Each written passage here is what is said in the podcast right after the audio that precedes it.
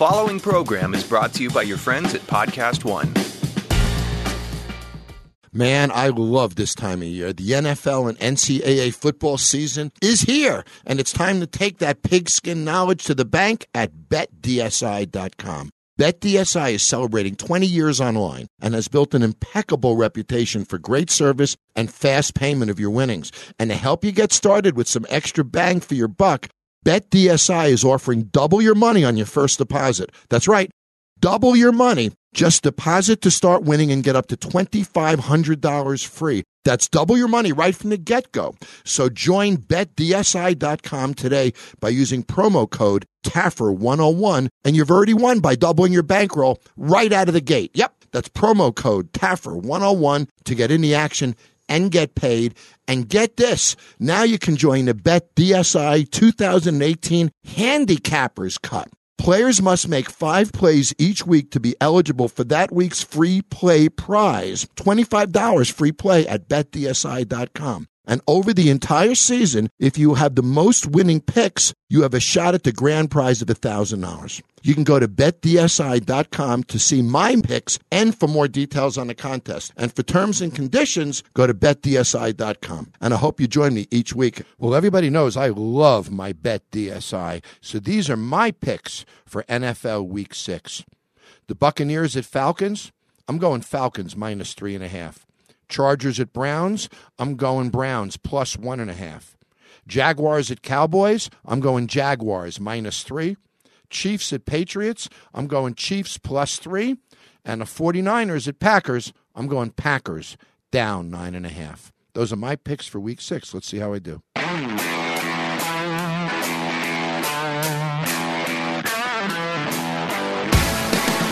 This is No Excuses with Jon Taffer. I'm Jon Taffer, best-selling author, bar rescue guru, and soon your new best friend. I've got a lot of for us to talk about, so stop making excuses and let's get started because this gets real right now. All the way from the studios at Podcast One, here's Jon Taffer. Ah, here it is. Second week of October, a whole new episode of uh, No Excuses with Jon Taffer. This is a great week for two reasons. One, one of my favorite owners from Bar Rescue is going to be on for a few minutes. Shelton, who owned the Kasbah in Denver. And I'm going to tell a secret story about the time I almost fainted with him. He hugged me so tight. I literally almost went down. And then one of my favorite guests ever. I, had, I hate to say this because it's sort of unfair because I love everyone. But Jenny McCarthy's with me this week. KC, are you a Jenny McCarthy fan? I'm a big Jenny McCarthy fan. I love her. I think she's great. Me too. You know how I met her years ago, Jenny. Uh, uh, uh, I read in an article, in like a People magazine article, that Jenny and, and Donnie Wahlberg, her husband, would lay in bed on Sundays and watch bar rescue marathons, and that was their secret, is they were really lazy, and that's what they do all day Sunday. And through that, somehow we met through that initial connection, and I've done her Sirius show, shoot, a bunch of times, four or five times, and we become really good friends. And uh, having Jenny on my show so I get to ask the questions, Casey. Every time I'm on her show or I'm around her, I never get to ask Jenny McCarthy the kind of questions that I want to ask her. Big difference from what I want to ask her to what she probably wants to talk about.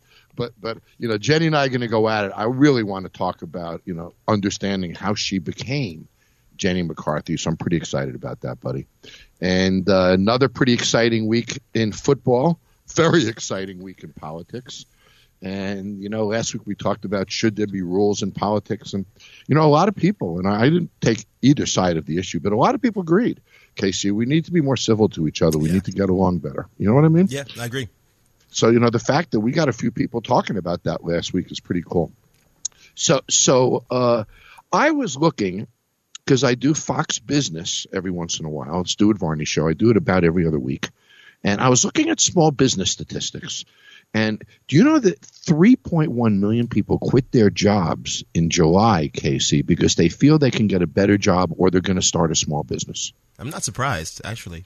It's really cool to hear that. Yeah, Don't you agree yeah, that, that people are stepping forward with their lives, man? They're, they're, they're not holding back. Then I read that roughly 879,000 new small businesses were filed uh, uh, this quarter. So it's really exciting to hear that, that you know people are changing careers. They're doing it for all the right reasons, for more money, greater opportunity. It's pretty freaking cool. So I thought, in celebration of this sort of business boom that we're having, I want to talk about some business statistics today. Because a lot of people, Casey, are thinking of starting their own business these days. Are any of your friends talking about that at all? You know what's funny, Jon? I saw the the, the craziest startup yesterday. Uh, two guys quit their jobs and are now going around the concerts charging people to use the bathroom. Really? Yeah, that's a new business, and they're doing So- well. So do they charge more for a double flusher than they do a single flusher, or is it just a flat fee? It's, it's three dollars for one time use, ten dollars all day. Oh, okay. So it's not one for one, two for a deuce, nothing like that. Because you think one is much more difficult to deal with after the fact It than, is. than the other. You know what I'm saying? You think it would be reasonable for them to say, listen, you know, there's a different fee structure for each one. so, so it's interesting to see how they structure their their pricing in that one, Casey. But you know, a lot of my friends are too. You know, they're, really looking at leaving their jobs. Some of them are looking at franchises, which is interesting because there's a zillion franchises out there now. We'll talk about that in a minute. But I wanted to pull some business statistics that I thought would really surprise us because this is the time to think about our futures. It really is. And if you're gonna do something based upon the economic numbers and the outlook going forward the next couple years, this is a great time to do it. So here's a couple of interesting statistics. These are failure rate statistics for new businesses. A bit more than 50% of small businesses fail in the first four years. In fact, of all small business starts since 2011, 4% made it to the second year, 3% made it to the third year, 9% made it to the fourth year, and 3% made it to the fifth year. So you got to work it, man. I just wanted to share with everyone it's not a given. You know, the leading causes of small business failure. Casey, what would you think number one would be? I would think uh, no money, probably. Uh, uh, no, that isn't it, believe it or not. Number one is incompetence at 46%. Number two is unbalanced experience or a lack of managerial experience, 30%. And then number three is a catch all sort of category neglect, fraud, disaster, 13%.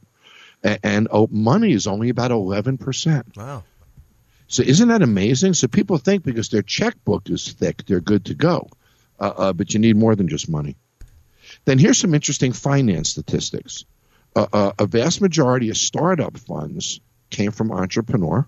Uh, uh, so they normally fund themselves. Roughly 82% of small businesses fund themselves. This is really hard to get a loan.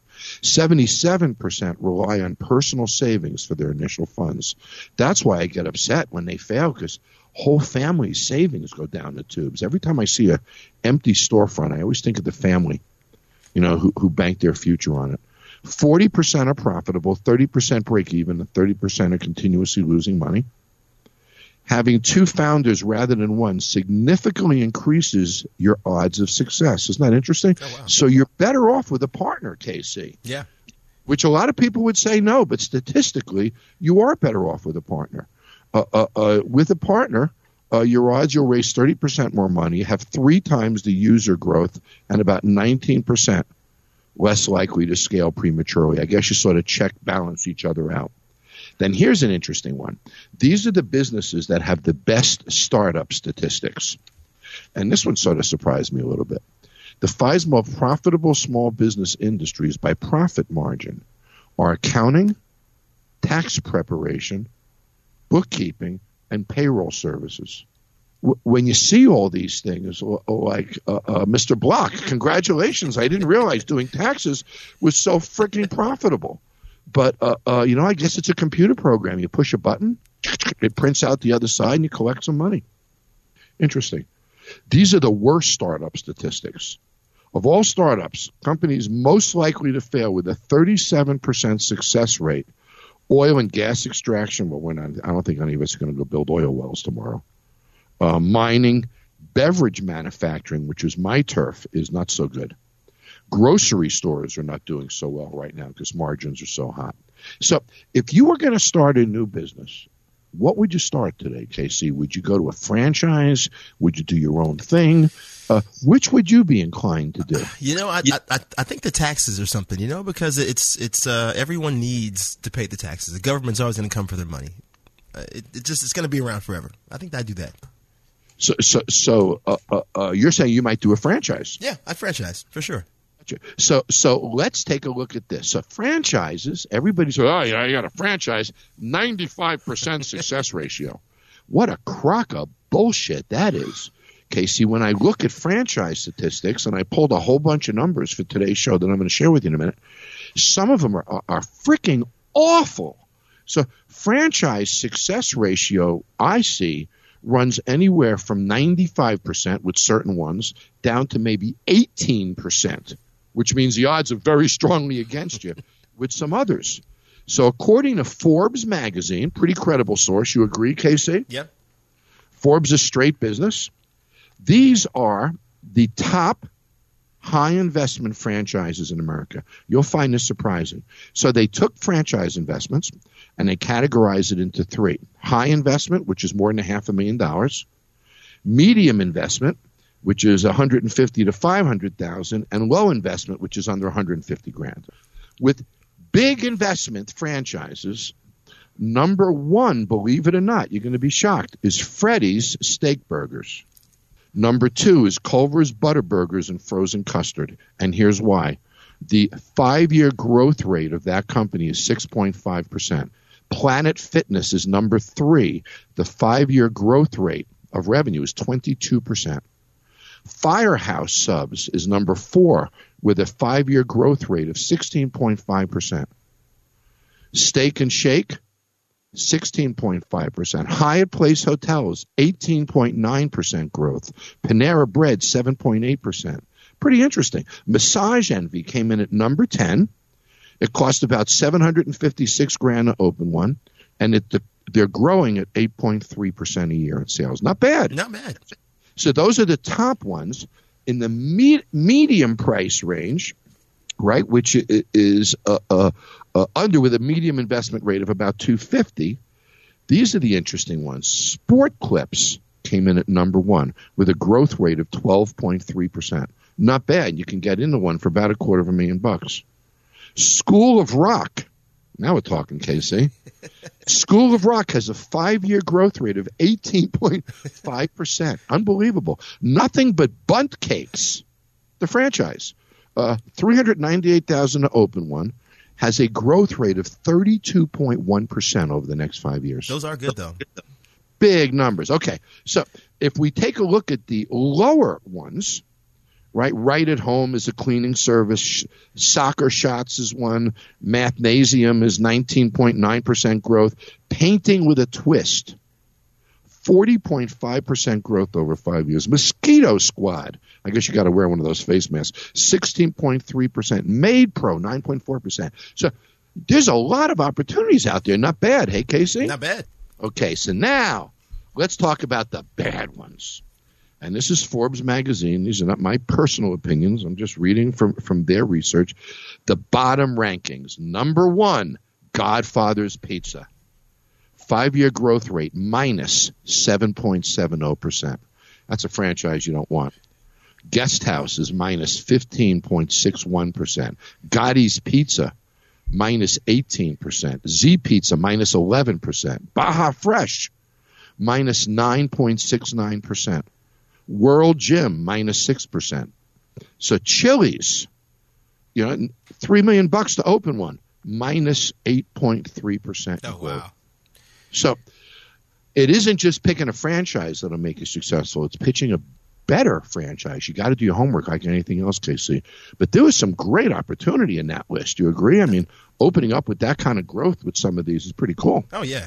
Oh yeah. I'm not surprised about Chili's though. Chili's quality has really gone down lately. I used to eat there all the time. Not anymore. No, me too. Many years ago, I used to like their fajitas. Years ago, they're really good. And then they changed the recipe, and just the whole brand lost its energy it's a shame. And it's owned by Brinker, and, and a number of their brands have lost their energy over the years, which is really a shame. So, how do you make a business successful? So I wanted to talk about that for a couple of minutes. So, Casey, I think we've agreed there's great opportunity out there today, right? For everyone. Doesn't matter where you're coming from. Do you know that urban poverty is now at the lowest level uh, uh, in shoot over 50 years? I was reading this morning. That's a good thing. It's great. So every community, people are getting off food stamps and stuff. So if you're going to open a business and you want to be in that winning percentage, not the losing percentage, even if you buy a franchise, you got to do certain things today. And it's a different marketplace with the internet and e-commerce and everything going on. So I put together some interesting things from different sources that I thought you'd find fascinating, and some of them conflict with each other. So it'll be interesting to see which ones we all think are right. So according to GoDaddy, Six in every 10 small businesses have yet to establish any online presence or get a website. 39% of all small businesses have been in business for three years or less, and 35% of small business owners feel their operation is too limited to warrant a website. So this is interesting. 35% of small business owners don't think they need a website, but yet 83% of the small business owners with a website feel they have a competitive advantage. Isn't that interesting? Yeah. So it's a, there's ignorance uh, uh, on one side of the fence there for sure, and then uh, 48% of the business owners with no websites have no plan to build one. Okay, so let's talk about some interesting things that are going on today. So, business community, business to community reveals that spending on digital marketing is now 35% of all marketing budgets, which makes it the largest advertising source in the world. Small businesses have increased by 49% since 1982. I'm going to fire through some of these, Casey, because some of them are pretty cool. Global internet traffic, according to Cisco, will be equivalent to 95 times the volume of the entire internet in 05. By 2019, videos will count for 80% of all global internet traffic and 85% in the US. So right now, if you want to be noticed online, you don't do static words, you do video. Video is what connects. It's in all the algorithms to appear and flow through. So, so there's a lesson there to be learned. Linchpin shared that 71% of small business owners do their own digital marketing instead of leaving it to experts. Okay. However, Leadpages said 47% of small business owners handle marketing efforts on their own. I don't think either know what the hell they're talking about, to be honest with you. Here's what's interesting. StatCounter, who's a pretty good source, says mobile and tablet usage surpassed desktops last year. Mobile and tablet usage was 51.3%, while the desktop was only 48.7. So if you have a business and I can't get to you on your phone, KC, I'm screwed because you're not as likely to connect with me on your on your desktop at home as you are on your phone or your tablet. So people that don't do mobile sites are missing the boat. And uh, of all the internet traffic, 56% comes from mobile devices. You ready for the biggie? I'm ready. 78% of mobile searches for local business yields a purchase. That's a big freaking number. Wow. 78% of mobile searches for local businesses result in a purchase. So anyone who's not on your phone, particularly local businesses, is freaking crazy, man. So 58% of revenue going to mobile retailers comes from mobile websites. So 58% of all retail business online is coming from mobile sites. So it's interesting. If we take a look at business today, the numbers are out there, Casey. You can pick a franchise that makes sense for your region. All the statistics and numbers are out there online. Look at who's strong in what region. Come up with the amount of money you can spend. Franchise companies today help with loans. They'll help you get the darn thing financed too. So it is really a lot easier today to start a small business than people might think. And you know, my last book, Don't BS Yourself. Stop the excuses that are holding you back you know, those excuses, one of the big ones was fear. People are scared to start their own business. They're scared to move forward. I have a relative who's that way. He's working a job and he's he's scared uh, uh, uh, to take a chance and, and do his own thing, even though he'd be extremely talented if he did. So fear is a big one, buddy. But in today's economic climate, you shouldn't be scared. Don't you agree, Casey? Yeah, you're right. This time not to be scared. The other big fear that people have that I put in my book was scarcity I don't have enough money. I don't have enough this. I don't have that. You know, a lot of those franchises I mentioned were very low dollars. Some of them you can open, go online. You can open franchises for 10, 20 grand today. So, and they'll lend you some of the money. They'll waive startup franchise fees. I remember there was a pizza franchise giving you free ovens, waiving franchise for franchise fees. They got you in business pretty darn quickly. So, you know, scarcity is not a reason today. You don't have to have much to start a new business. You know, and then the other one was ego you know, a lot of people don't know this. I used to own Hooters in North Dakota uh, with a partner of mine. I owned a franchise for Hooters restaurants in North Dakota many, many years ago. And, and uh, uh, I sold my interest in it because I didn't like it, to be honest with you. And, and, you know, I put my ego before it. You know, I didn't love certain things about it, so I got out of the business.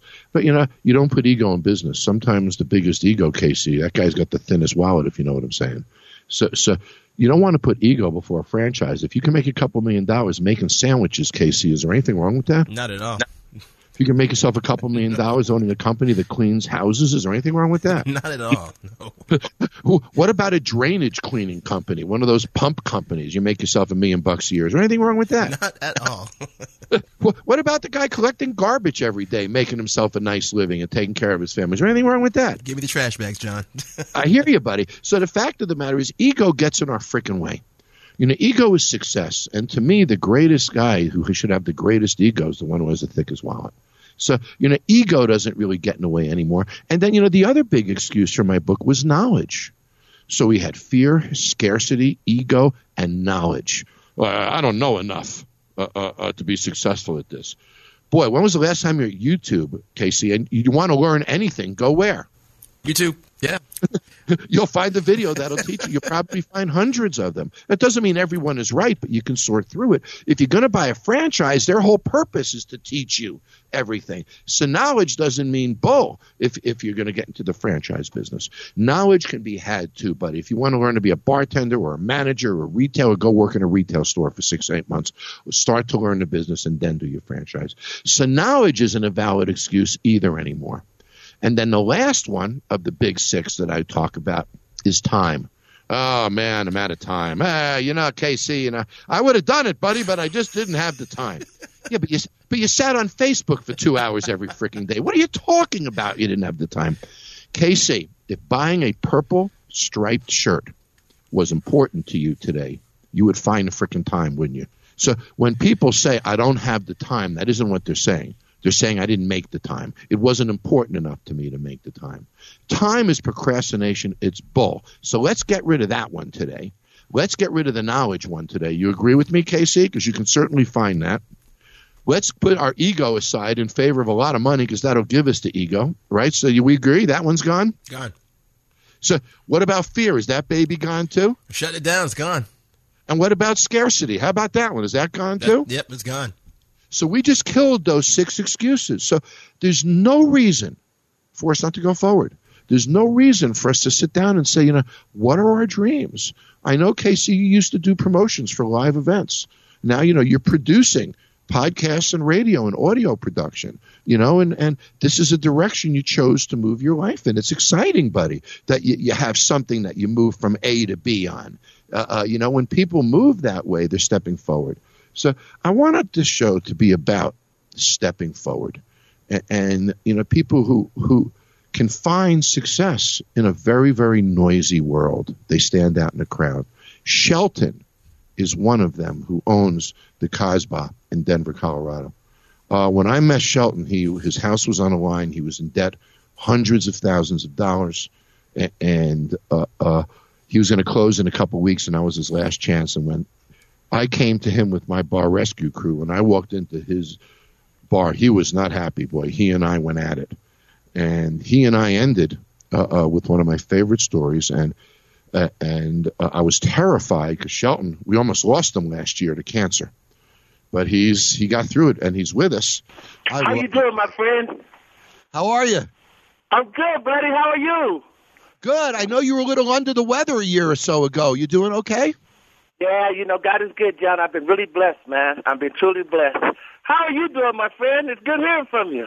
Uh, same here. Tell everybody how the bar's doing. Give us a little update on the businesses. Okay, so the business is doing good again. I do want to be honest. there was a little hiccup about five months ago, and society's changed, you know. There was a shooting around the corner, and let me first specify, it had nothing to do with us, but because we were the closest bar to where it took place at, they kind of drug us into it, but we were able to kind of get everything cleared up. They cleared our name and everything, and we're back on the rebound again. So things Uh, are going well. Things are going I'm- well. I'm glad to hear it. You know, when I went to, uh, and and those of you who can't play Shelton, Shelton owns the Kasbah in Denver, and I rescued his bar. What is it, about three years ago, Shelton? Maybe four. Uh, Jon, it, it, it's I know they did the back to the bar even like two years, so it must have been three or four. I think we were season three. Season we three. came on season three, I think. So Shelton, I want to tell everybody, Shelton's a class act. He opens up this beautiful bar. He's struggling a little bit. I come in to rescue him. I'm guessing like a bat out of hell. Tell everybody what it was like from your perspective uh, uh, uh, uh, uh, to do bar rescue as an owner. What was it like beforehand? You know, worrying about it before you met me, me coming in.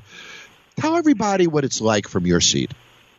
You know, it's really hard because you know um, it, there's a lot of stress tied to it because you know it's different from when you have a regular job. When you have a regular job, it's the company that worries about staying open and paying the bills and doing all that. All you basically do is go to work and and get your check and stuff. But when you own your own business, you're the boss, you're the paycheck, you're the the live or die. If you don't turn the key in the morning, the place don't open. So there's a whole lot more stress involved in it as far as being totally accountable, you know, because everything depends on you. There's really no company or business to fall back on.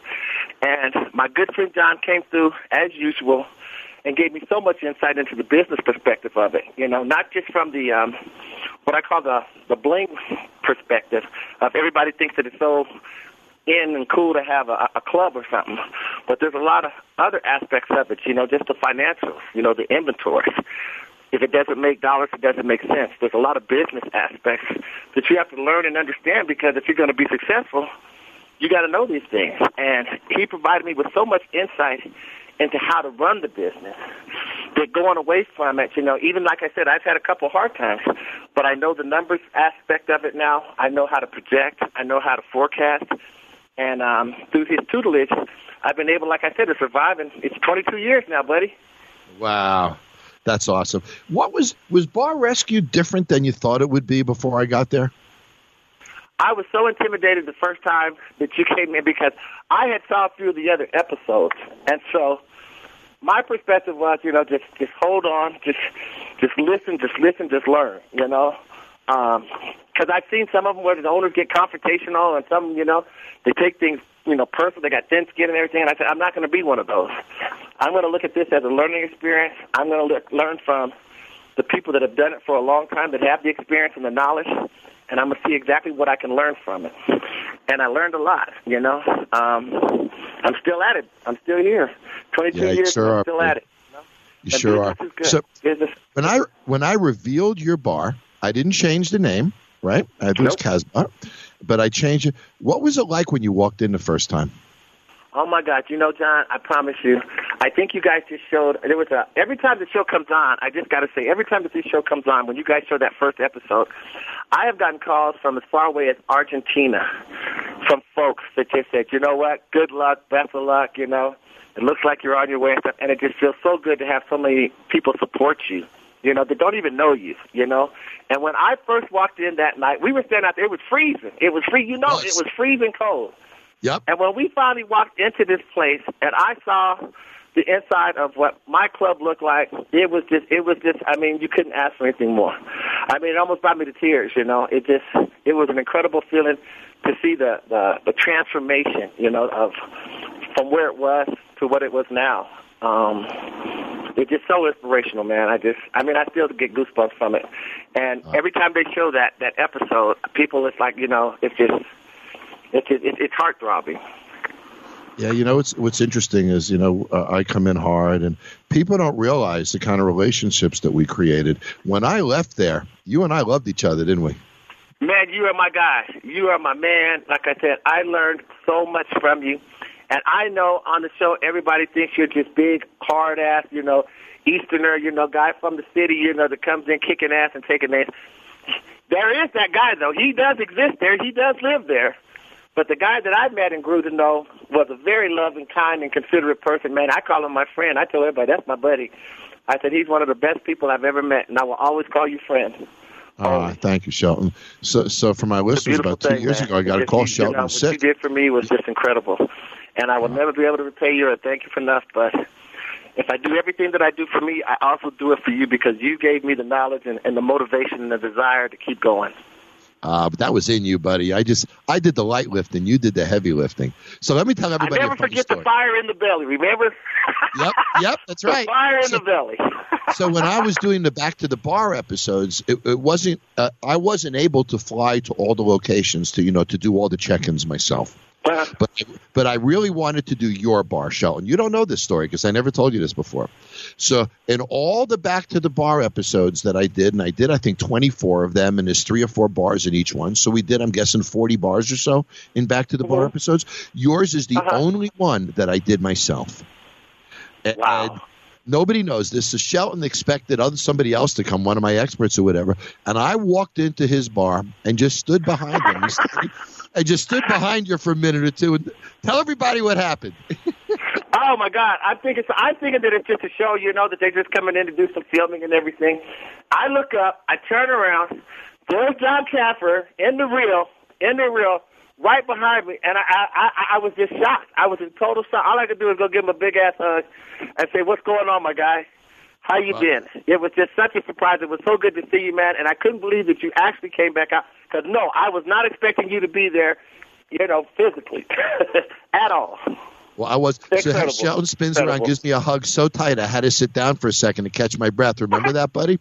It's, uh, It so, was just good to see you, my friend. It was so good to see you. It really was.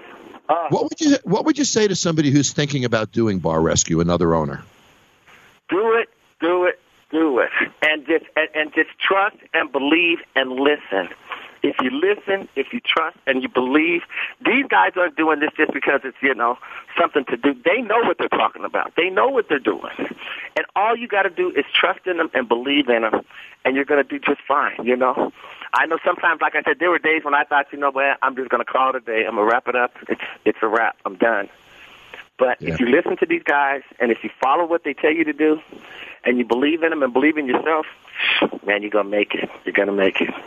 There's a great lesson in this, Shelton. You know, I, Yeah. I've rescued now 169 bars on bar rescue, and I can you know what? imagine I'm how you feel when you watch them testimonial, change man, the name You saved me, and I'll day. never forget it. Never forget it. So when you watch Bar Rescue on TV and you see that I leave and they change the name and the sign back and they reverse it all back again, what do you think to yourself?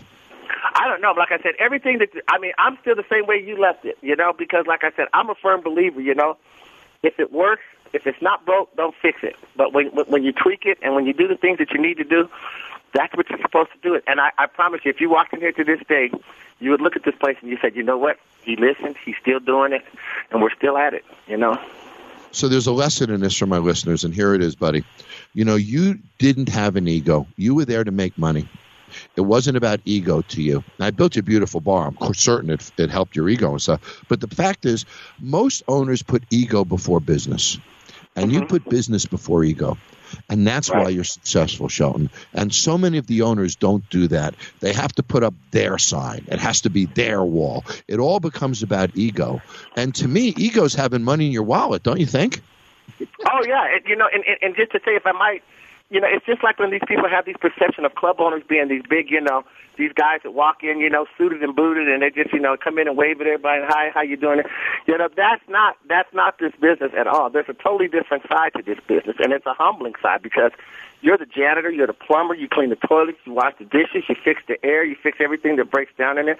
So there's two totally different sides to the perception of being a club owner. But the one thing that doesn't change is it's yours, you know, and how you feel about your own business. You know, and that's what makes a difference in the end. And it's not about the bling, you know, it's about the business. And that's what you taught me. and making those people smile every night. That's where the real gratification is, is watching everybody have a great time, right? That's the That's ultimate it, payback. That's it. Yep. So when I rescued your bar, you had you had a bunch. You told everybody how much it was. You had a bunch of debt when I got there, uh, Mhm. and you were sort of in a crisis.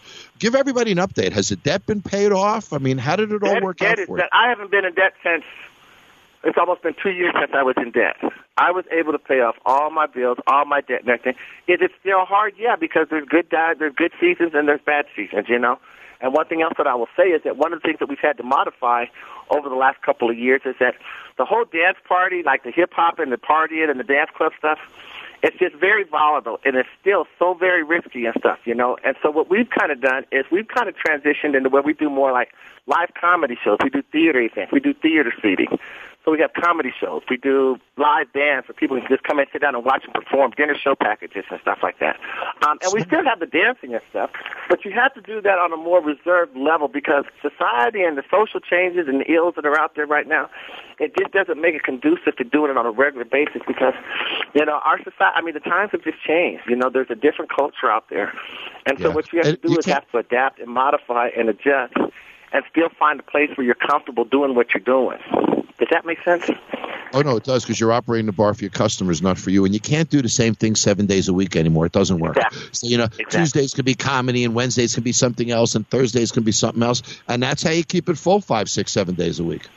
And that's exactly what we we have line dancing for the older folks. We do line dancing a couple nights a week. We have a comedy show. We'll have a live band. We'll do a poetry night. You know, we do a, a dinner show package, theater seating, um, and and it all kind of just kind of me- meshes together because you know if you don't feel like one one week, you might feel like something else. You might feel like you know laughing one night, or you might feel like listening to some poetry another night, or just dancing one night, or listening to a band. And so the more that you can keep, you know, some variety into that scheduling aspect of it, um, the more that you're able to attract different styles and, and, and groups of people. Yeah. So even with Bar Rescue, the national exposure, Taffer coming there twice, trying to plug you a little bit. The fact of the matter is, you still got to work really hard. Success doesn't just come without hard work, does it, Shelton?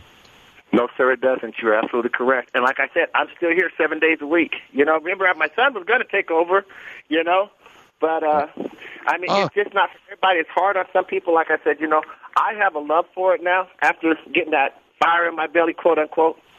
Um, you have to lo- you have to have a love for your business. You have to have a love for what you're doing. Um, because if you don't, then it's hard to do it every day, you know. But after Well- 22 years, like I said, I'm still doing what I'm doing. You know, it's my business, it's my brand, it's my reputation. And uh, one of the things that you taught me was, you know, nobody's going to take care of your business like you are, right? Yeah. Shelton, there's joy in your voice, buddy. I can hear it. There's a real I'm doing good, happiness man. It's good hearing from you. It truly is. It's a blessing. Uh, you, you know, I love you. And when everybody's in Denver, go to Kasbah uh, and uh, uh, say hi to Shelton. Spend a lot of money while you're there, too, by the way. He's a great guy. and, you know, God, you know I love you back, man. You're you're the best thing that ever happened to me, man, in this business. And and I would just tell anyone, you know, if you get an opportunity to do bar rescue, all you got to do is just listen to this man because, like I said, he speaks the truth. He knows what he's talking about. He's more experienced than anybody that I've ever met in this bu- business, and he can help you if you let him. Ah, thank you, buddy. Listen, continued success. Let's keep in touch. I'm going to be in Denver in a few weeks. I'll pop by and say hi, of course. Come by and see me, my friend. It's always good to hear from you. Same here. Take care, Shelton. I hope you guys are enjoying this show because I am. You know, I love talking to you. You know, talking to Jenny this week has been great. Catching up with Shelton has been great. But, you know, I can do a lot of this stuff because I'm so digital. Everything's on my phone, Casey. You know, I run it, my entire company on my phone. And the Square Payroll app is a crucial tool for doing that. With the Square Payroll app, you can do anything on a desktop from setting up an account to paying payroll right on your phone. It's fully integrated with Square payments and time cards with automatic tip reporting, so it's great for restaurant operators. Square even takes care of tax withholdings, payments, and filings at no extra charge. And there's flexible and transparent pricing that scales with your business. It's just $29 per month plus $5 per employee. The app is really cool. You should check it out. So download the app today. Search Square Payroll in the Apple iTunes or Google Play app stores and download the Square Payroll app or visit square.com slash go slash Taffer to learn more. Check it out. It's really cool. Talking about success, to me, there's no greater success story than Jenny McCarthy. And I'll tell you why. And we'll talk about it in a moment when she's on. Jenny was born to two very religious, very conservative parents. She wasn't allowed to say boo in her house. She went to Catholic school, grew up in a very conservative environment, was almost forced to be shy and proper all the time. And anybody who knows Jenny McCarthy knows she's not exactly the most proper person in the world. But then Jenny went to college, and the story of what happened from college to now her being a household name is a real inspiration to us all. So when I'm back, we'll talk to Jenny McCarthy. Don't shut down this podcast yet. No Excuses with Jon Taffer continues next. Want to talk to Jon? Email him now at podcast at johntaffer.com. Support for No Excuses podcast comes from our friends at Rocket Mortgage by Quicken Loans, America's premier home purchase lender. Let's talk about buying a home. It can be one of the most important purchases you'll ever make. But today's fluctuating interest rates can leave you with unexpected higher payments, which can turn a great experience into an anxious one. That's why Quicken Loans created their exclusive power buying process. Here's how it works they check your income, assets, and credits to give you a verified approval. This gives you the strength of a cash buyer, making your offer more attractive to sellers. Once verified, you qualify for their exclusive Rate Shield approval. They'll lock your interest rate for up to 90 days while you shop for your new home. Then, when you found the one, if rates have gone up, your rate stays the same. But if rates have gone down, you get to keep that new lower rate. Either way, you win. It's the kind of thinking you'd expect from America's largest mortgage lender. To get started, go to rocketmortgage.com slash Taffer. Rate Shield approval only valid on certain 30 year purchase transactions. Additional conditions or exclusions may apply based on Quicken Loans data in comparison to public data records. Equal housing lender, licensed in all 50 states, NMLS Consumer Access dot org number 3030. Okay, you ready for some tips, Casey? I'm ready. Okay, here are some useful car tips you might not be aware of. A coffee filter and a little bit of olive oil can clean your interior. Removing excess weight from your car will improve gas mileage.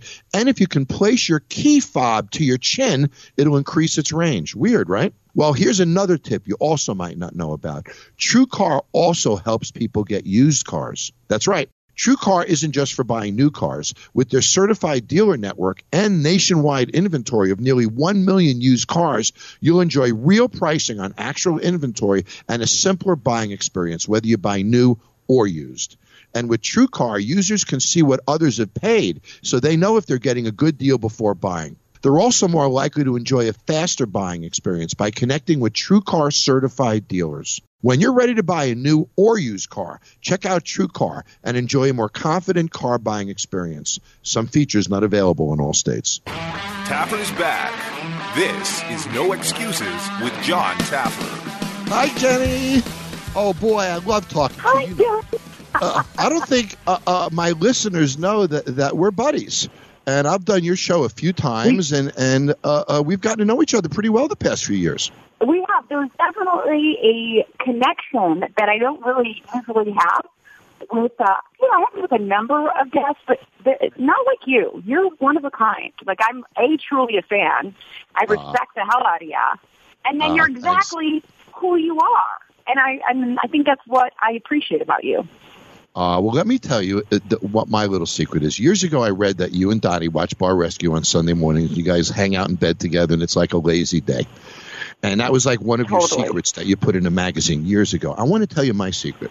I listen to your Sirius show with my wife Nicole, literally almost every episode, all the time, and I find you captivating. I do. And it isn't only because I like you, Jenny. You have this ability to expose yourself in ways that, that I really have a hard time doing, honestly. And when I look over your career and, and everything that you've done, right down back to belly laughs, right? Baby laughs, and Yeah. those early books, moving into you know the truth about sex, lies, romance, oh, love, lust, and faking it, and then you moving into the health space, exposing yourself. I'm just going to give you a little snapshot. The Carl's Jr. commercial was one of my favorite moments of yours of all time.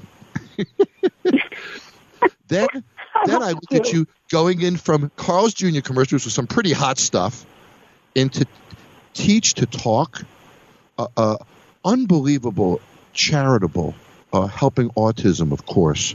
You've had an, I don't know how you do it. Uh, you're so busy with, with the philanthropic things that you do. And then I look at your TV work and then your view work. And then I look at you and Donnie, and Jenny, you have this innate ability to open yourself up. And I've got to ask you, when you were really young, were you always this way? Did you always have this innate confidence to let everybody in? That's a really good question, Jon, that I think no one's ever asked me in this business. Um, when I was younger, I grew up in an Irish Catholic family, kind of strict, went to an all-girl Catholic school. So the answer would be no. I had to very much uh, pretend to be good. And not that I wasn't good, but I, I couldn't let any wild side out until I went to college. And I think that that's where kind of the flip happened. And I got to be myself. I got to discover who I was. And I really enjoyed being authentic. After having so many years of having to be this perfect, good girl that went to church every Sunday, I got to college and just figure out who I was. And by the time I went to Hollywood, um, I I really enjoyed who I was. I know a lot of people go to Hollywood and they want to lose themselves in characters. They want to be somebody they're not. I really like being myself. it shows. it shows. It. So, so, when but, Singled Out came out, I, I, you know, I was like, you know what? I'm just going to be the goofy side of me, and that's what I stay true to with the books, and I think everything else. So I think we share something, and that's authenticity. You really are yourself in everything that you do. I never see you be anything than you. And, and it's yeah, fascinating I, how I, I true to yourself you are. What, Jen? I said I was. I said I was never good at acting, so I had to be me. Yeah, me neither. Uh, acting is really hard. So, when you were in college, what were your majors? What did you take? I originally went, you'll get a kick out of this. I originally uh, was signed up for special education, ironically. I must have felt an inner calling. But on my first uh, week of classes, I was forced to take public speaking, and I had a horrific, and I mean debilitating, case of um, anxiety to stand up in front of the class and speak. And I uh, threw up. I I was, I fainted. I went to my um, you know the person in charge in the school and just said, "Listen, I can't take this class. I I have debilitating fear of public speaking. I just can't do it. My mom got me out of all of my public speaking things I had to do in high school. She wrote letters. I just can't stand in front of the class. She's too scared. And I switched my major to nursing because that didn't have public speaking attached to it. so it is kind of ironic that my, my career, my life, personal life led to special ed and nursing uh, with my own son. And I had to conquer my fear. If I wanted to you know, fulfill this kind of dream in Hollywood, I had to dive into auditions, and it was some of the hardest things I had to do. So, if you were 16 years old and I said to you, Jenny, close your eyes, what do you want to be when you grow up? What would you have said? I probably would have said exactly what I'm doing right now. I would have said I want to be a television host. Um, I want to be kind of funny but truth telling in any capacity. And so, uh, ironically, when I was younger, I have I have audio tapes of me hosting my own radio show. I've got hours and hours and hours of me hosting my radio show when I was seven, eight, and nine. And then I've got videos of me hosting. So I was pretty close. So you were a ham when you were a kid. I was a ham with my with my friends. You know, like I didn't let too many people see the goofy side until I was much older, but I was definitely um, I definitely had a goofy side to me. I liked making people laugh. Were your parents more reserved? Very reserved. Very, uh, they're sweet, but, you know, my dad's Vietnam vet. My mm-hmm. mom, um, stay at home, hardworking Catholic, very Catholic. She's like Mother Teresa, Mrs. Cunningham.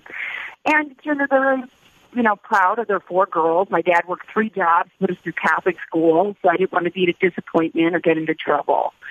So I was kind of more reserved in front of them. And then, uh, like I said, when I got to college, I uh, had fun with, with following the Grateful Dead. so, so uh, when you were leaving college, had you decided I'm going to Hollywood early when you were in college, or this was something that dawned later, or did you always know you were going to do that? I always had this dream to go there, but it was, you know, it was laughed at when I said it. It was like, oh, I, I grew up so um, lower middle class that those dreams were impossible. So it was more like get your butt to college. When I went to school, I only lasted about two years before the police came knocking on my dorm room to arrest me. I was bouncing checks for food. At that point, I was writing out $2 checks for Chinese food, and I bounced about 35 of them. Um, I was also, here's my entrepreneurial side, I also was selling fake VIP parking passes to freshmen for 50 bucks, and I made about $3,000. but I had no way of paying for school, so I was literally living off of bouncing checks and selling these passes. And when the police came, my roommate said, the police are here to arrest you. And I opened up my bedroom window, jumped out, got my car, and I never went back to college. So wow. when I drove home, I went, Mom, I need to come move back in. And I thought, you know, what the hell? I've got nothing to lose. Why don't I give it a shot now? The real dream. Wow. So, so you went out there. Crazy? It's interesting to both get away from where you were and to go to what you wanted, sort of both at the same time. Exactly. It was kind of uh, it was kind of nutty how it all worked out. And then, you know, what does a girl do? I'm on the south side of Chicago. I've got no money. I'm in debt now, and I'm living in my mom's, you know, my old bedroom. So I literally had took a Polaroid camera, and I took 60 selfies of myself with a Polaroid.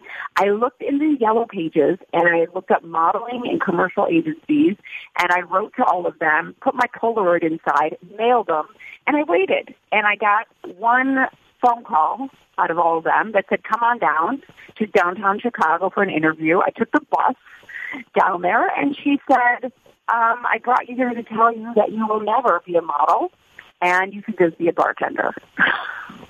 Wow. Which was incredibly disheartening, and I left. But did that motivate you to try hard? Oh yes, How, it's so much so. I still remember her name, and I uh, also sent her my first cover of Rolling Stone autographed. Um, oh. I have the same story. When, when I put together my TV show, I went to a friend of mine who used to run Paramount Television. Uh, uh, I don't want to say his name, but I'll never forget it either. And he looked at me and says, Jon, you will never freaking be on TV. You're too old. You're not good looking enough. It'll never happen. And when that happened to me, it became a vendetta. I was going to make it happen. So it had the same effect exactly. upon you.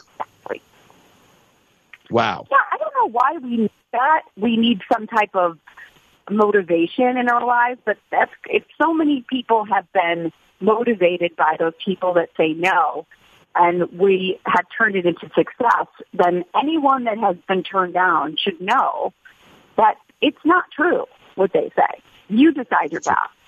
It's true. I heard a great quote the other day. The naysayers should move out of the way so the yaysayers can get it done. You know what I mean? oh my God, I love that so much. but that's you and I. Well, Somebody I else would have taken that yeah. no as a no. But you know, it comes back to that self confidence. Okay, so you had to make some pretty tough decisions. So you you grow up in, in a pretty reserved family, Catholic school girl, and you get a phone call from Playboy. How hard was that choice at the time? Oh my God, Jon! I, it was so hard because what happened was when that woman said no to me, I exited the building and was crying on the curb and across the street was the, the Playboy building in Chicago because that's where their headquarters were. And I was looking at the building and deciding, I went, wow, that was the Playboy building. Uh, I wonder if I should go in there. And I, in my head, kept saying, no, are you crazy? Your mother's going to disown you. But I found myself walking across the street and ringing and going up the elevator. I walked to the front desk and I said, I don't want to pose or anything, but I just want to know how they do it. And the woman said, well, we receive 600,000 photos a year and have to pick 12. I said, okay. I turned around, pressed the elevator button, and an executive happened to be walking by. And he said, hi, are you here to inquire about being a playmate? I said, yes. And they said, well, we're having a photo shoot. You want to put on a bikini and just take a test shot? And I thought, okay, what are the odds of this happening right now? And then I had to run through my head, like, did I shave my legs today? like, I wasn't prepared for this. so I went in and took like a mug shot because I had no idea how to pose. And um, by the time I got home on the bus ride, which was like an hour, there was because I had answering machines back in 1993. On the answering machine was, "Hi, this is Playboy magazine. We um, looked at your photos and we decided to have you tested this October." So by the time I got home, I got a note that saying it was Miss October. Now here's the scary part. I had to tell my mother, aka Mother Teresa, and my dad, who worked three jobs to go to Catholic school, that I was about to pose nude for Playboy. So How did that it was terrible. Are you ready for my my clever, tricky um, trick? How did you I- enter that conversation? I just want to hear the first line of how you entered that conversation. Oh my God, this is this is even worse. There's not even a first line. You ready? I Yep. took some of the money that they gave me and I timed it so when the magazine would come out, my mom and dad would be on their first vacation they've ever gone on, which is a cruise in somewhere far, far away. So I them off. Oh, the my magazine God. Came on, thinking that it would just blow over and no one would know. Little did I know I was going to be on the news and on the front cover of the Chicago newspaper saying, local girl who went to prestigious Catholic school poses for Playboy. I get phone calls from all my aunts and uncles who are nuns and priests, and they damn me to hell. They're saying when your parents get home, they're going to damn you to hell. I'm crying. It was just the most horrible time of my life. And when I got home, my mom uh, cried, and uh, my dad said, "Well, it was could be worse." And uh, my mom eventually said, after three days, "You know what? You're my daughter. I love you, and I'll always stand by your side." And I said, "Listen, I promise you, this is going to be a stepping stone. I promise you, just have faith." This isn't the finale. This is only the beginning. I needed to get to Hollywood and pay off the college debt. And that's exactly what I did. And they're still proud and standing by me. So they get it now. I'm guessing. I'm guessing those photos aren't hanging over the fireplace in the living room, though. no, but I will say that they um they they they've been with me when people come up and ask for autographs, and they realize now that they really they really did use it as a stepping stone. You know, a lot of girls when I when I was in the Playboy Mansion, that was their finale. They were like, "We made it." End of story. And I was looking around going, what are you talking about? What you're doing. I kept saying I wanted to get into comedy. I wanted to host, which, by the way, people thought was a joke. They're like, playmates can't speak. Playmates aren't funny. Playmates don't make fun of themselves. And that was a whole other thing I had to try to knock down was that those doors that were closed going, no, no, no, sweetheart. We just need your boobs. Shut up. But you know, you, you're a guy's girl, and that's what came out of your personality over the years. You remind me very much of my wife Nicole. You just saw briefly last time I was on your show, but but you're a guy's Mm-hmm. girl. You know that, A- and uh, you know you can be sitting in a room with five guys and become almost one of us, right? A- a- a- Um, and jump in I gutter with us when I we do it. and- and that's you. Hmm You got me. That's a 100% right. I don't do ladies' tea. I drink beer and play poker with the boys. Yeah. there is a, a fine line for, for females. This is a guy's perspective. I hope get myself in trouble for saying this. You know, women can be beautiful, cute, and sexy. And it's very hard to be all three as a woman. You know, if you're beautiful and sexy, it's hard to be cute. If you're a little cute and beautiful, it's hard to be sexy when you're cute. And it's really hard to balance all that stuff. You do because of your authenticity, which which is uh, uh, amazing to me. And uh, uh, by the way, one of my biggest thrills is when I did your show the first time, and Donnie came on, and the three of us were talking about Bar Rescue and and, and how much you loved that show. But I got a kick out of your your new uh, uh, uh, lemonade and strawberry lemonade drinks that you're doing. Tell me about those because that's my world, the whole beverage thing. Tell me about what you're doing. I know, I am. I love it too. I keep waiting to do the show too, and I, well, doing it. Um, so Blondie's was this invention, and um, before I called you, by the way, I was you had me reflecting on my life and my businesses, and I was thinking about anything that has worked in my life, or business wise, are things that I found that were missing. that weren't created yet. Like Belly laughs, there wasn't a pregnancy book that told it like it was. Anything that I, I knew there was a, a missing space for. So Blondies, I knew that I was a gluten-free drinker, and I know that gluten-free is becoming, you know, huge. More and more people, like yep. 80 million people around the world. So um, gluten-free. I'm also a lazy drinker. I want it pre-made. I don't want to figure out what I want to mix it with. I also don't want a bunch of sugar in it because it gives me a hangover. And I don't want to get fat.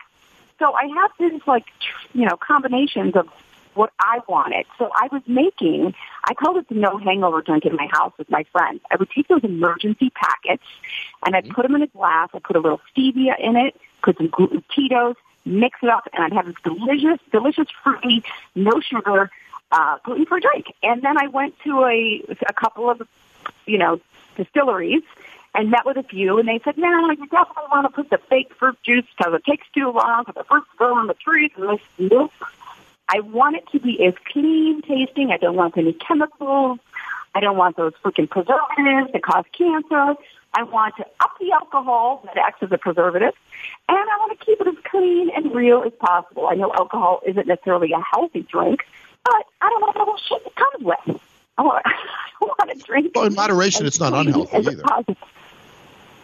True, totally true. So um, that's how I came up with strawberry and lemonade, and we've got blueberry cans coming out next, and ginger lime, and a bunch of flavors. Well, why don't you bring it on Bar Rescue? So far. Done. Do you know I had my assistant call last week to try to get myself booked on the next season, and they're like, "Slow down, lady. We're not booked yet." yeah, we just I just signed for more. So we start. I'm doing my new show, by the way, which I start shooting in three weeks. I'm pretty excited about it. It's a relationship based show on Paramount. I'm doing six episodes. I start it in three weeks. I can't tell you the name of it, but I'm really excited about it. You're going to love it. And I start that. And I am going to love it. Hmm? You're so talented.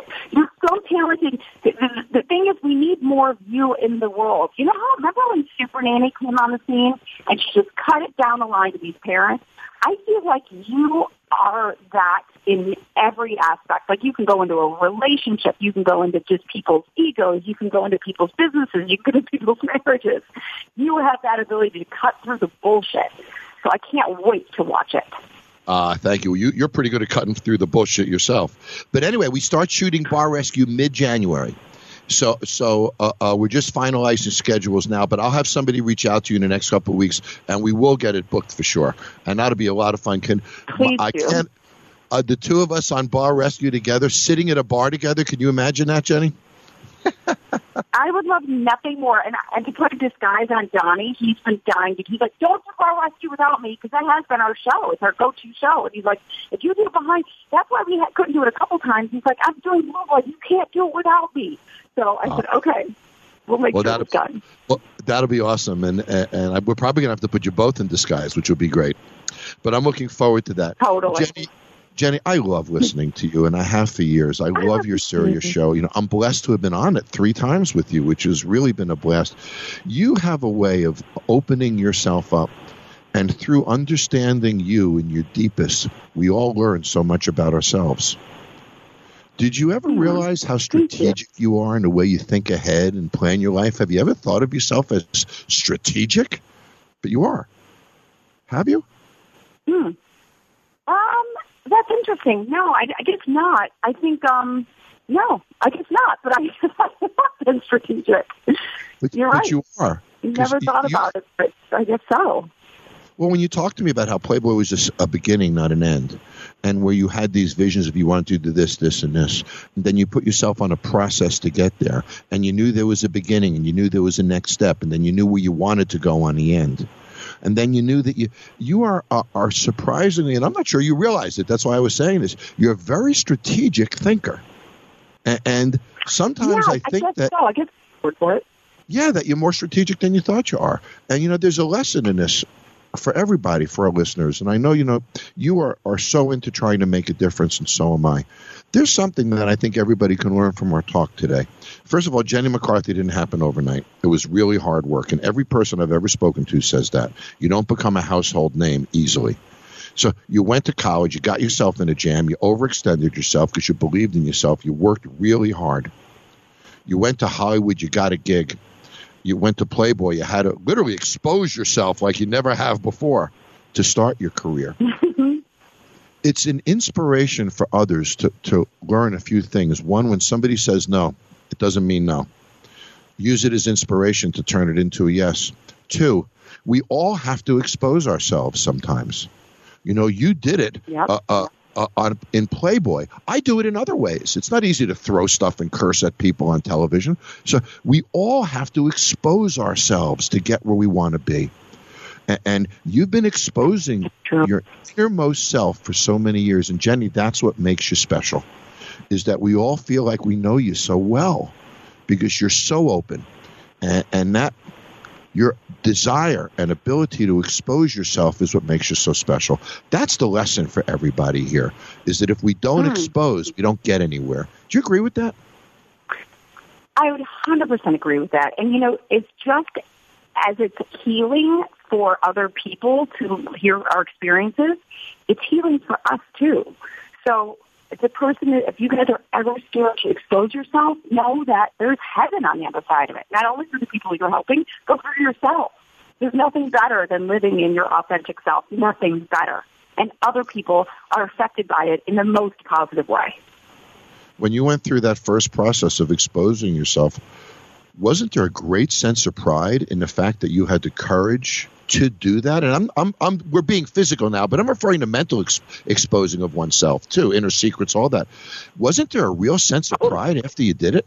Absolutely. I mean, there was also a sense of pride with with Playboy um, because we were so in debt that I I was determined to win the Playmate of the Year and get my parents out of the kind of terrible neighborhood we lived in. It was gang filled, gunshots, and I used the money to buy them a house in a safe neighborhood. Just that alone felt so good. Like Wow. uh, that's still like one of my most prideful things. Like we always, you know, you always see like even football players and people like that. As soon as they get contracts, they want to take care of their parents. It's something innate we have in us. So when I look back, I always go, God, I'm just so grateful, so so grateful to God, my universe, with myself, to have the balls to do what I did, just to at least help my parents. Yeah. And it's helped define who you are today. It stayed with you all this time. And you think about the respect that you have gained from us all. I have huge respect for you, Jenny. I think you're just terrific. You know, I think that, that Thank every you. person uh, can learn from getting inside Jenny McCarthy. And, you know, thanks for letting us in. Thank you so much, John. I'm, as you know, such a fan of yours too. And give my my love to your wife, will you? Oh, I will, Jenny. And we got to have lunch one day. Maybe all of us will grab some lunch one Let's day. I'll it. reach out. We'll make that happen, okay? I, I would love nothing more. And if not, I'm going to see you in January, but hopefully before. Absolutely. So, talk to you soon. Everybody, Jenny McCarthy. Thanks, Jen. Talk soon. Well, it's obviously no secret. I I love Jenny McCarthy, and Jenny and I have have a great friendship with, with unbelievable mutual respect. And you know, I always wonder when I talk to people that are so famous and so successful, you know, what is it in them that created this success?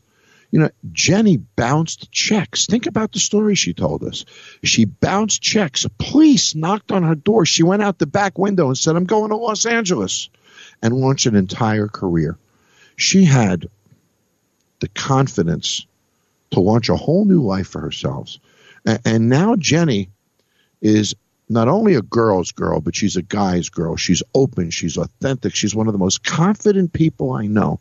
And she did not have that confidence this way when she was 16 years old. We all need to remember that. Confidence grew as Jenny grew, and now she became a household name. Well, there's clearly inspiration in Jenny's story for all of us. The fact of the matter is, we can become what we want to be if we work really hard at it. The trick is no excuses. That's the trick. Jenny didn't have an excuse. Well, now it's time for my favorite part of the show. You know that, Casey, our call-in part.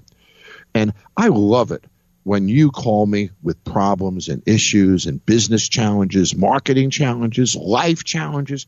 I want to talk about you, not me in this section. So if you'd like to be on the show, send an email to me at podcast at jontaffer.com. That's podcast at jontaffer.com. And let's talk about you. Let's talk about your issues. Let's talk about problems. Let's talk about opportunities. Let's talk about the things that inspire us. But most of all, I want to talk about you. So Who do we got this week, KC? All right, so John, we've got uh, Juan from Dallas Fort Worth on the line. He's a business consultant with a restaurant client who's out of patience and out of money, and he desperately needs your advice. How you doing? Good. Hello, John. How are you? Good. Nice to talk to you. So tell me the story. So you're you're a restaurant consultant now? Uh, yes, I do bars and restaurants. I've been doing it for all in all about 15 years. Okay. Uh, mainly in Dallas, Texas, a little bit in uh, Houston, Texas, but I, I focus on, uh, I guess, in my city, which is Dallas. Okay. And do you get most of your business through word of mouth and friends and things like that?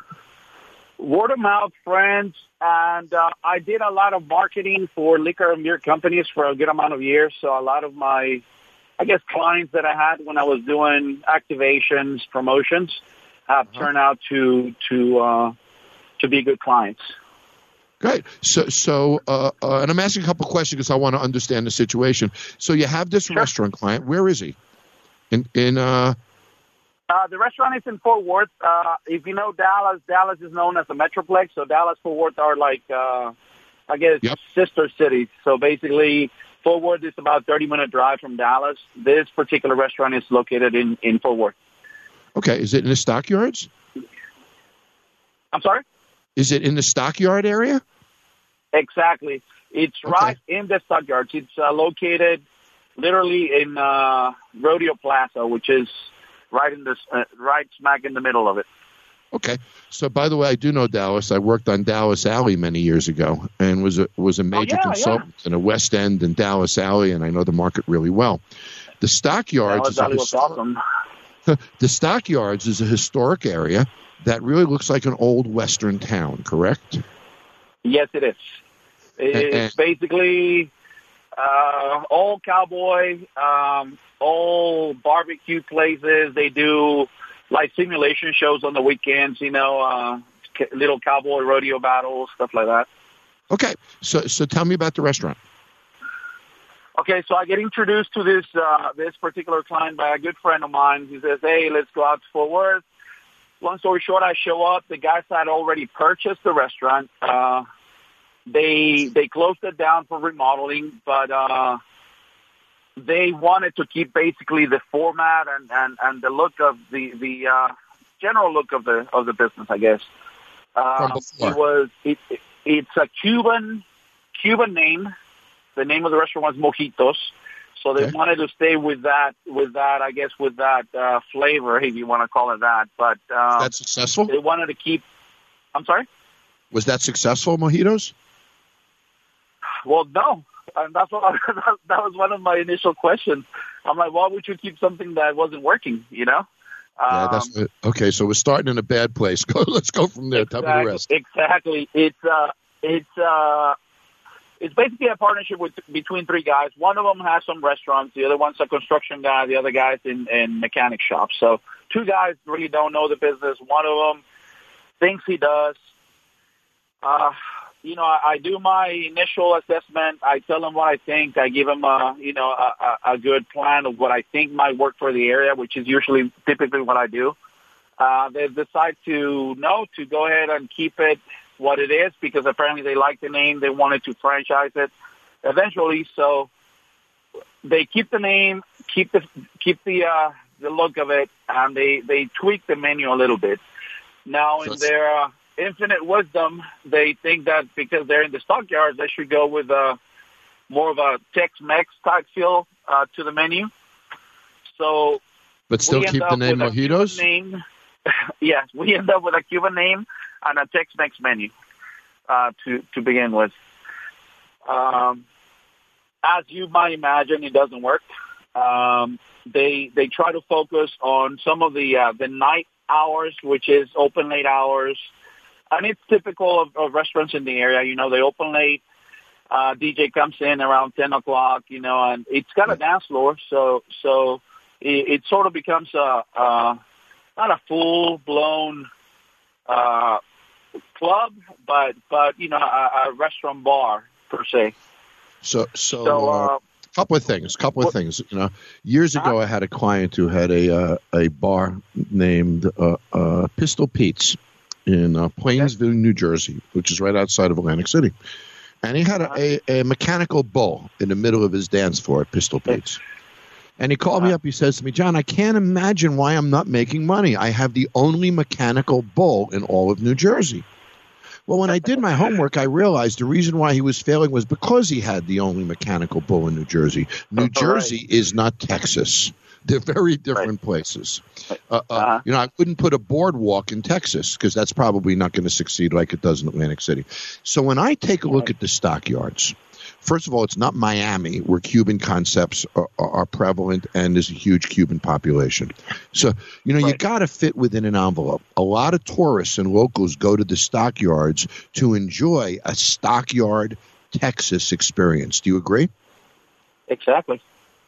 So, I think that the best thing that you can do in the stockyards is do the best job that you can at providing somebody who wants a stockyard, historic Texas, cowboy West type of experience. So I'm with you, buddy. The name Mojito is wrong. The Cuban direction is wrong. That's probably why it failed. You know, I hate to, to be so mainstream, but probably if they did some great pit barbecue, put some great bands in there, turned it into a really killer honky tonk, they could get their share of the market. Could, well, so, I'm very, very happy to hear that from you. I, ho- I hope you're taping this because I'll say something to them now, guys. You know, you don't open a bar for yourself and you don't open it to franchise. You're in the stockyards in Texas. That's not Toledo. That's not Wichita. That's not Miami. What works in the stockyards is probably not franchisable nationally because it's such a unique marketplace. Build your business for the stockyard and listen to Juan. He knows what he's talking about. Change it.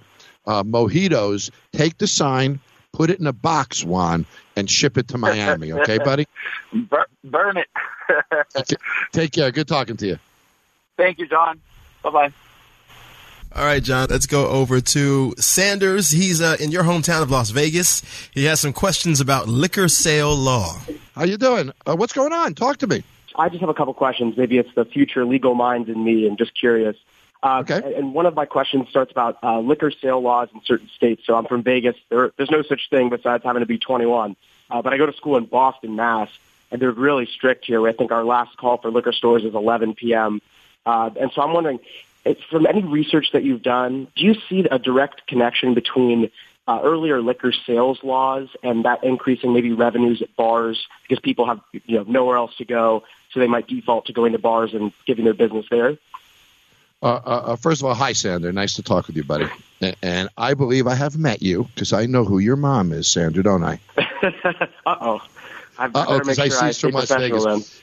So I know Sander and I know Sander's family. You know, you're very politically minded. So let's talk about this for a moment. Right now, there's about 700 pieces of restrictive legislation pending across the country related to alcohol.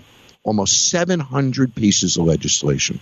They relate to restricting hours, uh, uh, restricting uses, restricting portion. Uh, uh they're all restrictive in some type of way. Many are just adding taxes uh, uh, and various tax structures and de incentivizing uh, uh, the industry and consumers to buy it. And you know, when you take a look at an industry like alcohol or, or, or others, you find, uh, uh, Sanders, if you look at the statistics, there's about eight or ten percent of the industry that abuses it, of the consumer. Ninety some odd percent doesn't. If you take a look at food, it's the same case. If you look at hmm. veterinarians, about 8 to 10% of them are not good. They're ripoffs. If you look at doctors, about 8 to 10% of them are not good. They're ripoffs. That statistic carries through so many parts of life. So, how does the 90% get you know restricted to the point to, to facilitate the 10% so some of the restrictions have been hours of operation. California eliminated happy hours for conversations, which is sort of what you're talking about, hourly restrictions. So you're yeah. not allowed to reduce prices between 5 and 7 p.m. Your prices must be the same for a 24 hour period, and they can never be below the cost of the product. So they pretty much eliminated discounting during the day. So years ago, just to tell you a funny story, Sanders, years ago when I owned a bar in California when that law was passed, so I called my banker and I got five thousand two dollar bills, and I folded them in half and I used them as beverage napkins during happy hour. and I found that the state couldn't regulate my napkins, even though they could regulate my alcohol prices. So I got away with it. About eight years later, they rewrote the law. But the elimination of happy hours has not had an impact upon DUIs or the impact upon driving. Society has. So I answer yeah. your question by no. There's no statistical research that suggests if those stores are open later that, that, that any type of DUI increases would happen or any statistical damage to society. And it's interesting because just two, three weeks ago in California, they were about to pass a law extending the operation of bars to 4 a.m., and they didn't. And, and when you yeah. consider all the restriction now upon selling alcohol, those couple of extra hours might keep more small businesses in business. Yeah, it's crazy because I, I find myself maybe getting off work at 11 and think, wow, I can't even go, you know, pick up some beers with some buddies. So we end up going to the bars, uh, you know, for a couple hours. So I, I see myself maybe contributing to the, to the economy and the, and the bars that way. But uh, that's just something I was thinking about. And then do you think that some cities, speaking of restrictions again, should have later last calls? I know like Vegas and New Orleans and Miami have some 24 hour areas, but even New York City caps it, I think, at 3 or 4 a.m. and some other big cities like Dallas have caps do you think they, as long as the nightlife permits, should extend the hours of operations, or is there, you know, is, there strag- or is it just like the stragglers are hanging around down late in the night and it's not really, you know, a safe or a good environment? I think that that a, liquor license in Canada does this. There's about seven or eight different types of liquor licenses up in Canada. I think that you should buy an extended hours license. And I think if a liquor license is clean, tarnished, and there's no bad reputational matters on it, that you should be able to file an hourly extension to that license, which would allow you to operate to 4 a.m., let's say. And I could also see where a city would say, we're only going to issue so many 4 a.m. licenses in the beginning so that they could manage it effectively. But a lot of bars and states are so, I should say, states and municipalities are set up so that you can buy that extended hours permit. It's a type of liquor license unto itself. I think that every uh, municipality should allow that. A certain amount of yeah. bars should be able to go into after hours clubs, and that's a business unto itself as a Las Vegas boy, you know that well, Sanders. You know the after hours business is a huge business. It's unfortunate. Oh, yeah. And I've only been 21 cities... for so long, but I can tell the impact. You know, just seeing people who are over 21, I've known just they're out and about all night long, even off the strip in places that are open 24, especially those the Jonies and Jackpot Joanies and all those uh, all those joints. Yeah, I'll tell you a quick story, and as one who loves government, I think you'll appreciate this. Years ago, I was I owned Hooters in North Dakota, the franchise, and I was building a Hooters in Bismarck, North Dakota.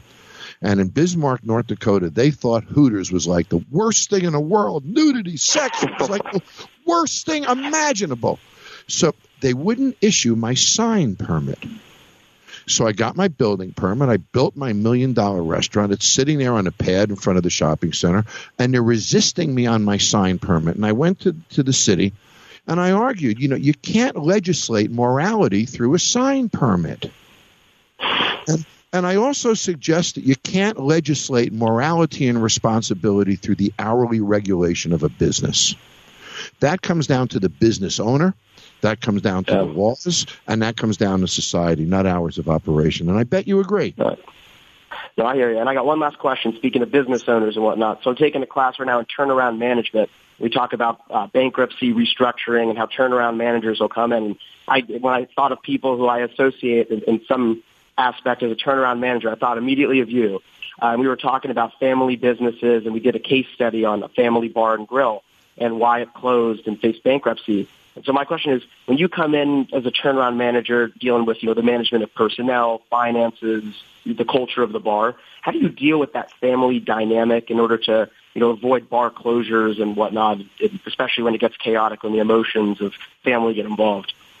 Well, that's a great question. First of all, you know, every failing business has a failing owner. We have to understand that. So personal failure is always the driver of business failure. So somebody in that family or that family family dynamic is causing failure. You have to say that. So the family collectively has to understand that they or somebody in that family is causing failure. Next, when we take a look at a family compared to a team, you know, Sander, a family protects each other in weakness. Ah, little Sander's doing his best. Ah, little Sander doesn't feel it. Ah, give little Sander a break. You know, that's the family dynamic. But if Sander wasn't working for a family, if Sander was working on a team and you struck out, they'd bench your ass.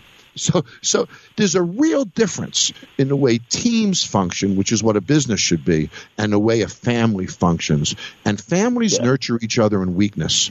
And that is, is the most detrimental thing that you can do to a business and trying to move people forward. So you got to break that dynamic. You got to teach them that the family dynamic cannot exist within the four walls of the business.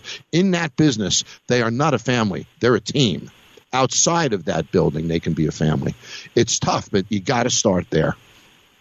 I hear you. That, that's that's kind of what our, our end result was. Even looking at, at something small like a bar and grill, we were looking at multi-hundred million dollar corporations where the top of the ladder is the family. And even in the big ones, it's still it's kind of chaotic, especially when it comes to restructuring and turning around a business that might be failing financially because of something like you know giving everyone another chance and not being able to get rid of people who are poisonous. So I, I often say situations like that, Sanders, is like a poker game, my friend. You got to have a decent hand, or you got to be able to bluff really well. Uh, uh, and sometimes in those family dynamics, you're not dealt a very good hand, so you got to go in strong, and, and you know you got to turn something from nothing. Great to talk to you, buddy. I hear you. You as well. Take care. All right, uh, John, let's go over to we've got Lee, who's in Charleston, South Carolina, who wants to open a bar with some partners, but uh, doesn't know how to fund it or find a location. Needs your help. Hey, Lee, you there? Yes, sir. Uh, good morning or good afternoon, Mr. Taffer. How are you doing? Great, Lee. How are you? I understand you want to get in the bar business, buddy. Yes, sir. Uh, thanks to you, you're one of our inspirations. Um, my partner and I, um, the domestic partnership um, in South in Charleston, South Carolina. Wow, that's terrific, buddy. So, are you looking? So you- you're looking to open a bar for the LGBTQ community, which is awesome because that's a great market niche. If you do it well, and being part of that community, you relate to it well.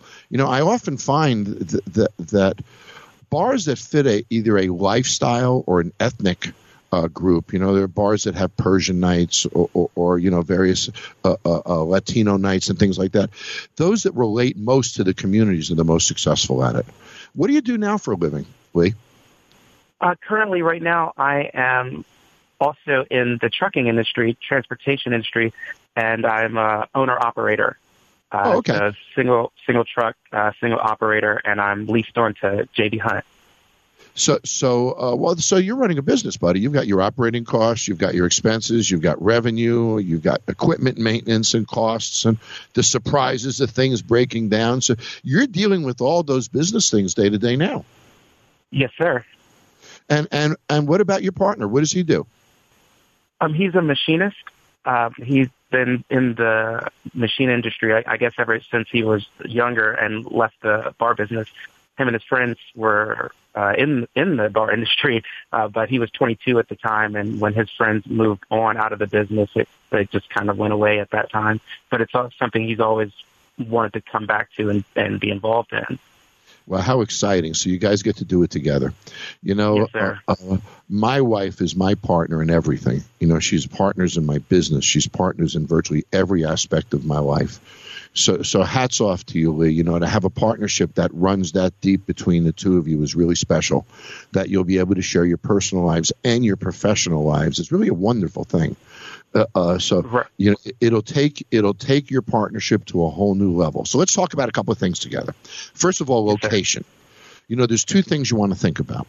Being what I'm going to call a community focused bar or a niche bar, uh, uh, you can be one of two things. You can be very visible and draw traffic off the street, which means traffic counts on the street and visibility and accessibility and all those things mean a lot. And all those things cost more when it comes time to pay rent, right? Visibility, sightline, parking, uh, uh, all you know, high count traffic streets, all that stuff Signage. costs more money. On the other hand, if you're building a bar that's community centric, you can build what's known as a destination bar. Now, a destination bar can be on more of a side street because you'll find it, won't you? Right? Because Right. you're, you're part of a community. So if you can market it within the community and through social, through friends, and you know that you have access to grow it within your community, then you can create more of a destination location which won't cost you as much. Make sense? Yes, sir. So you want to be near an intersection that people recognize, but you don't need to be on the main street. You could be off on the street. So a couple of things. One, I would consider something in a strip center because it, it can be very effective. And at night, you have a big parking lot when all the other stores are closed. And if you can get an end cap on a strip center, you can theme it and dress it and make it really cool. Two, if you didn't do something like that, I would look at buying an existing bar because the most expensive part of building it, uh, Ali, is putting all the plumbing and all the electrical and pulling all the mechanical systems and such. So if you could buy an existing bar that has the bar, the plumbing, a kitchen, the basic bones in place, if you will, and then you can rebrand it for your community. Uh, uh, I think that's a great approach for you to save you a lot of money when you open it. But uh, uh since you're positioning it for a whole new community, its history means nothing to you if you brand it right. Make sense? Yes, sir. So here's a couple of things for, for you to remember. Whatever you pay in rent, and I would try to jot some of this down, Lee. Whatever you pay in rent, you have to do 10 times rent in revenue to make money in the bar business. So if your rent is 10 grand a month, you got to do a 100 grand a month for your numbers to work. Okay? That's a good rule of thumb. If your rent is 8 grand, you got to do 80 grand. If your rent is 2 grand, you got to do 20 grand. Make sense? Or the rest of your uh-huh. numbers uh-huh. won't work. So look at your rent numbers and, and, and times by 10 and then take that number right? 80,000, 100,000, 20,000 a month, whatever it is, and divide it by the amount that you think people will spend when they come. So if I have to do $100,000 a year, and I believe people are going to spend $24 each time they come, I'm going to divide 24 into 100,000 and I'm going to figure out how many people I need to get there a week to make a living. Make sense? Turn it into mm-hmm. bodies. You with me, Lee? Yes then you know the size of your community in your town and how far you can reach and social media sizes and stuff. Then you got to look at your partner and say, can we draw this amount of people a week to make this work? That's the core of the decision. So take the rent. Am I writing fiercely? yeah, take the rent, times it by 10, divide it by the amount of spend that you think each person will spend. You'll then now know how many uh, uh, guests you need on an annual basis to succeed. You with me? Divide Divided by 52, come up with a weekly number. And if that number, wow, I, we only need 300 people a week to make money, take it if you're confident in that number. If you need 1,200 people a week, that could be a whole different deal, Lee, right? Right. That's a good place to start, buddy. So pick a familiar area that people know or familiar intersection. Don't do a main street and pay for it because you're doing a niche community based bar. Uh, uh, uh, uh, do your math like I just told you. And uh, if you have any issues, send me a note and I'll have KC give you my email and I'll answer more questions for you, okay? This was a lot of fun this week. I got to tell you, uh, uh, Jenny was just inspiring to me. Talking to Shelton again is inspiring to me, knowing that his health is back and he bounced back. And, and you know, it's amazing what happens when we get the excuses out of our lives. Shelton changed his. Jenny certainly changed hers. I've changed mine. You can change yours too. So, whatever we want to do, man, no freaking excuses. That's the deal. Talk to you next week. Thanks for listening to No Excuses with Jon Taffer on Podcast One. Download new episodes every Tuesday here on PodcastOne.com, the Podcast One app, and at Apple Podcasts. Make sure to rate and review.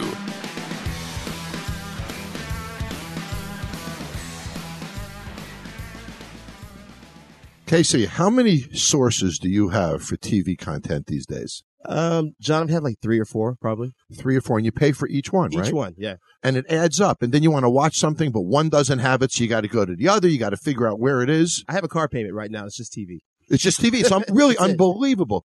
Pluto TV is the leading free streaming television service. You don't even pay for it. You can watch over 100 TV channels and thousands of movies on demand, completely free. They never ask for a credit card, and you don't even need to sign up to watch for free. Think about that. Free. Free. Absolutely free. You can download Pluto TV for free on all of your favorite devices today, including your phone, Roku, Amazon Fire TV, Apple TV, smart TVs, PlayStation, and anywhere else you stream. And think about it 100 channels, thousands of movies on demand, no check, no credit card. Pluto TV.